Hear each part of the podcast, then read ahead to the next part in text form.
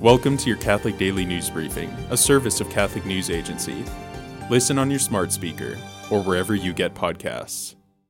More than 2,500 people demonstrated this week outside the Mexican Supreme Court building in Mexico City to defend life and oppose abortion. Protesters represented several states across Mexico. Last week, Mexico's Supreme Court twice ruled against pro life articles. The court is now considering conscientious objection to abortion for medical professionals.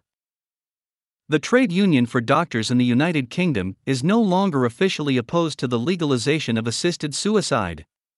The British Medical Association adopted a neutral stance on the issue this week, following a vote at its annual meeting. The change marks a significant shift.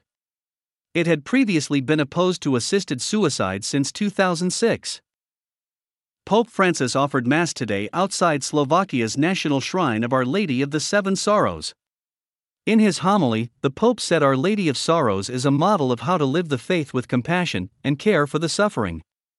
Mary stays at the foot of the cross, the Pope said. She does not run away, or try to save herself, or find ways to alleviate her grief.